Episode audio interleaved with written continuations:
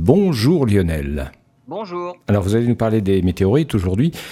Le moyen de mieux connaître peut-être les débuts du système solaire.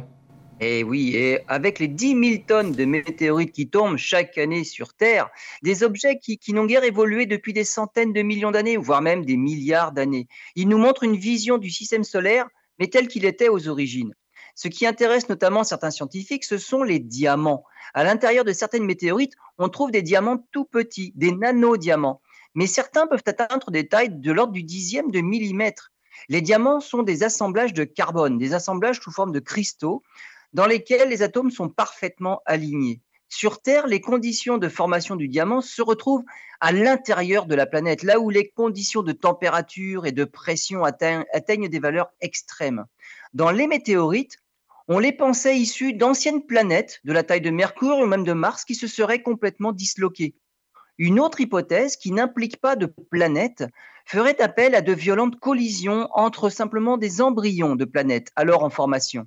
Durant la collision, les ondes de choc sont émises et elles-mêmes sont capables de générer des pressions requises pour assembler les atomes de carbone en diamants. Les météorites nous mettent directement en contact avec un passé vieux de près de 4,5 milliards d'années.